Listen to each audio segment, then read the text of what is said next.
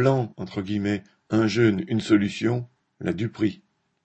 En faisant une enquête sur le site Un jeune, une solution, la CGT Chômeurs et Précaires a mis en évidence le mépris avec lequel le gouvernement traite les jeunes qui cherchent un emploi. Ce site gouvernemental a été mis en place en novembre.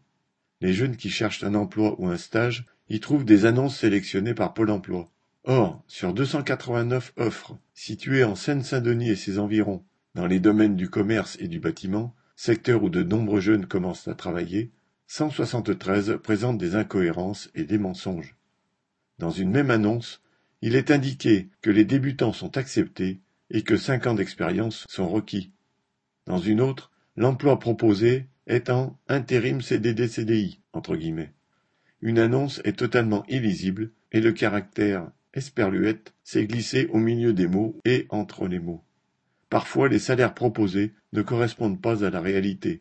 Par exemple, sur les annonces concernant Carrefour Market, il est question d'un treizième mois pour un contrat de professionnalisation d'un an.